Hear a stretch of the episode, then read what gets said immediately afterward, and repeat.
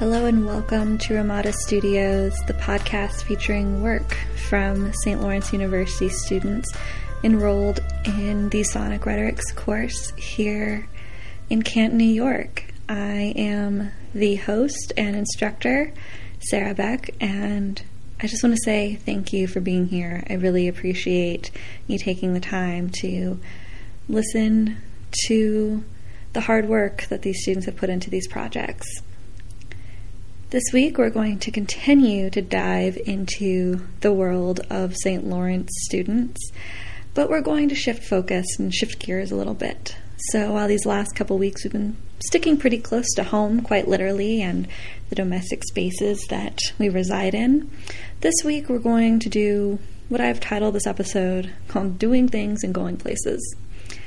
And I think after COVID, these last 18 months, and all of the lockdowns and isolation that we've gone through, I don't think any of us are going to take experiencing new places or going on trips or activities for granted ever again. And so, in this episode, my students are going to help us explore some of these places and activities that play a crucial role in their lives. So, we're going to start off literally pretty close to home. We're going to start off on the St. Lawrence campus, where Grace is going to take us to the barn. And not only do we get to experience this barn, but we get to meet and spend time with some of the four legged critters that live there and share um, time with Grace each week in this, this space. After we leave the St. Lawrence barn, we're going to go down the highway a little bit to the next town over, Potsdam. And Maddie is going to take us with her as she and a friend go thrift shopping. And we get to enjoy the the hunt for something good with Maddie. And finally, we're going to travel even further away from campus, and Kalila is going to take us on a sensory journey in the streets of New York City. So I hope you enjoy exploring all of these spaces with my students and you get to experience the sounds of some place you've never been or get taken back to a familiar place and time in your life. So with that, I'm going to turn it over to Grace and I will see everyone on the flip side.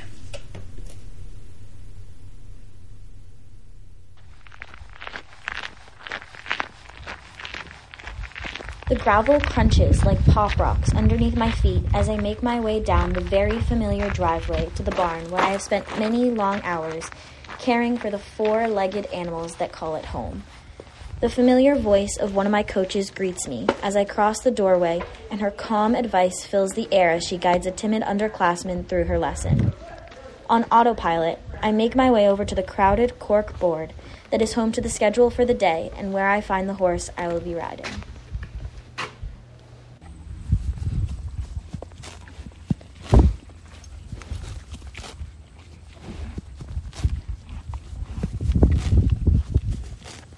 The North Country is still in a summer mindset, and the grass is a lush emerald green, so the horses get to enjoy munching on it almost all day long. Falco, the horse I'm riding today, is peacefully and carefully chomping away on the vitamin rich grass. Every other bite, he takes a second to chew what he has gathered in his mouth.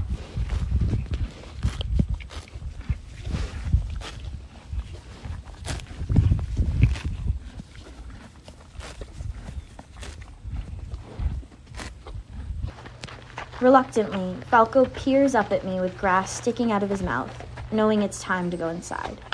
I clip the lead rope to his halter, and he follows by my side as I guide him into the barn. Other horses welcome him back with a friendly nicker.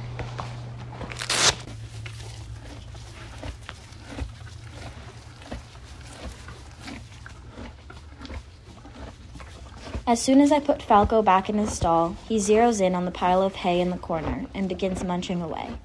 The air is filled with the smell of rich, sun bleached late August grass that was harvested at the perfect moment. The sound of a full barn eating hay has always been something I find grounding and calming.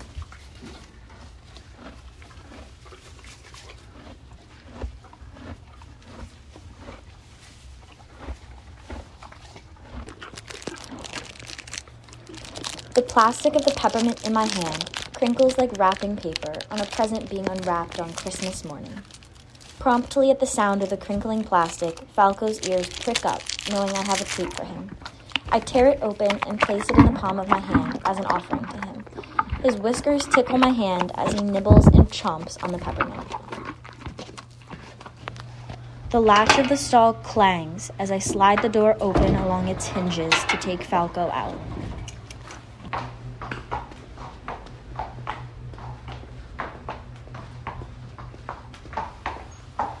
One after another, one after another, his metal shoes make a distinct rhythmical tone as they hit the thick concrete floor.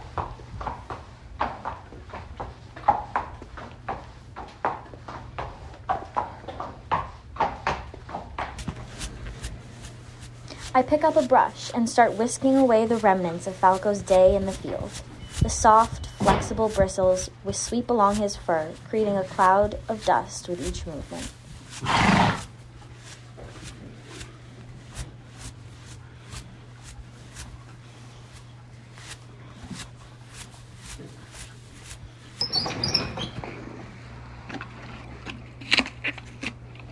I offer Falco an apple, and he sniffs it, making sure he knows what's in my hand. He gingerly takes a bite, splitting the apple in two. The juices fall down my hand as he mashes the apple up, savoring every last bit.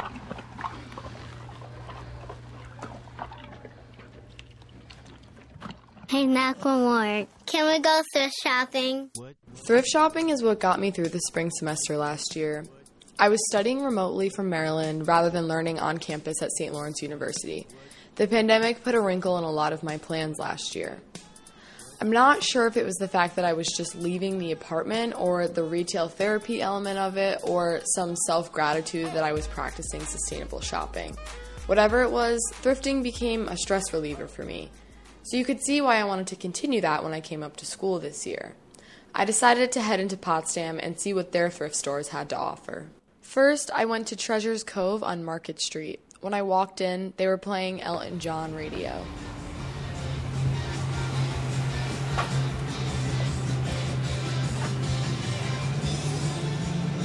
It smelled like any good thrift shop, old and musty with a hint of mothballs. An older woman greeted me and my friend.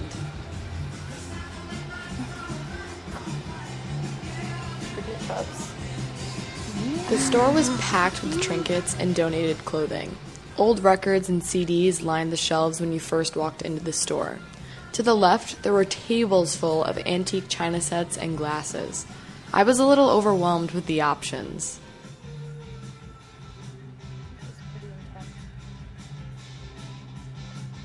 I started at a t shirt rack near the register, not even entirely sure what I was looking for.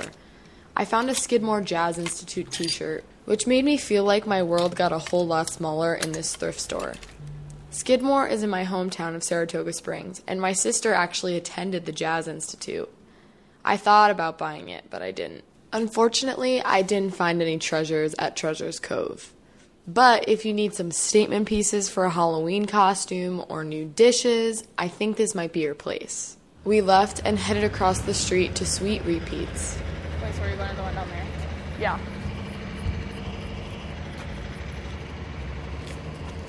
It had the familiar musty scent that Treasures Cove did, but it was a little bit stuffier inside. It's pretty small, and the two racks of clothing basically took up the entire store.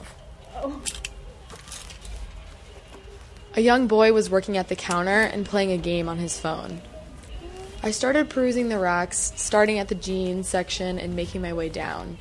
I was sweating under my mask from how crammed it was in there. It wasn't really organized, which makes it harder to find the gems. Rollerblades. They have rollerblades. They had a few pairs of rollerblades, which I considered for a second, but I knew that was an injury waiting to happen. I also stumbled upon a black sequin shirt, which I would never wear, but it was certainly fun to look at. Whether you're looking for a statement piece or for the essentials, I encourage everyone to try thrifting. Not only is it good for the environment, but you can find some real gems. One person's trash could be another's treasure.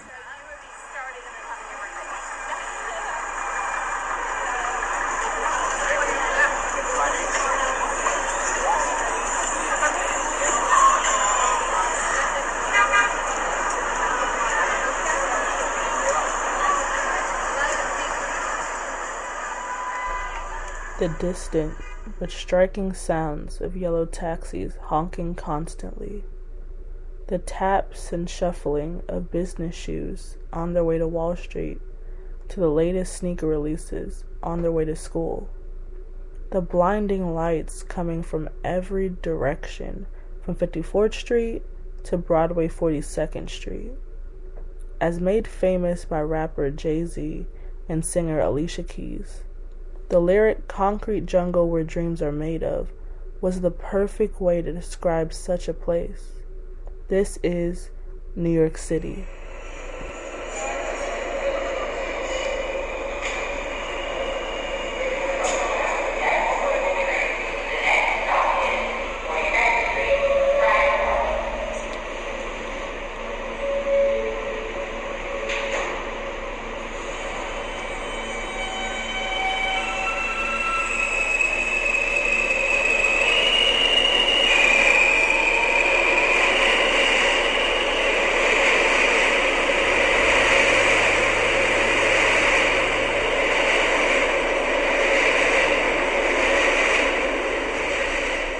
The sweet and savory smell of honey roasted peanuts and the multiple halal carts on every corner. The light of the buildings reflecting off the damp concrete pavement. The pungent smell of overnight garbage lining the streets on both sides.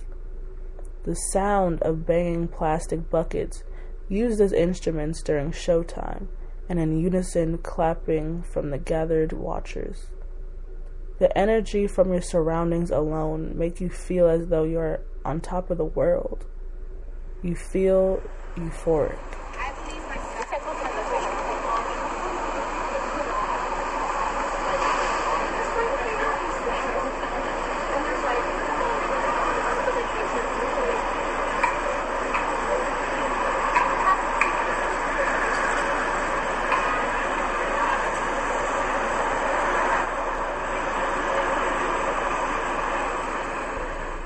Dear New York City, you are truly one of a kind. The weather is constantly changing. You're either hot as the Sahara Desert or cold as the Arctic. Every sidewalk feels like you're a small fish in a huge sea of people moving in all directions.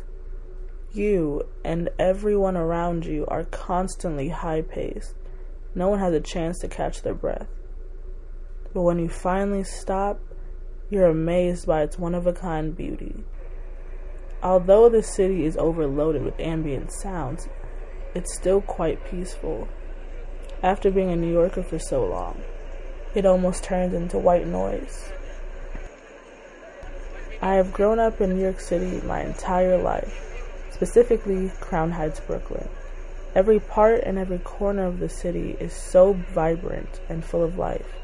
Different walks of life always tend to find themselves merging at Times Square, trying to see what awaits them. New York City is really something you have to experience for yourself. All the movies, TV shows, and stereotypes are nothing compared to the real thing. Thank you to Grace, Maddie, and Kalila for sharing their spaces and activities with us. I hope you were transported from your mundane, ordinary life for a few minutes and enjoyed experiencing these spaces and activities from the students' point of view. And so that was our show today. Again, this is Ramada Studios. I'm Sarah Beck, the host and instructor, and we are coming at you from St. Lawrence University in Canton, New York. If you would like to get in touch with me or any of the contributors for today's episode, I can be reached at sbeck at stlawu.edu. Um, we'd all really love to hear from you if you're out there. And with that, have a great rest of your day, and we will be back with our final um, soundscape episodes on Friday.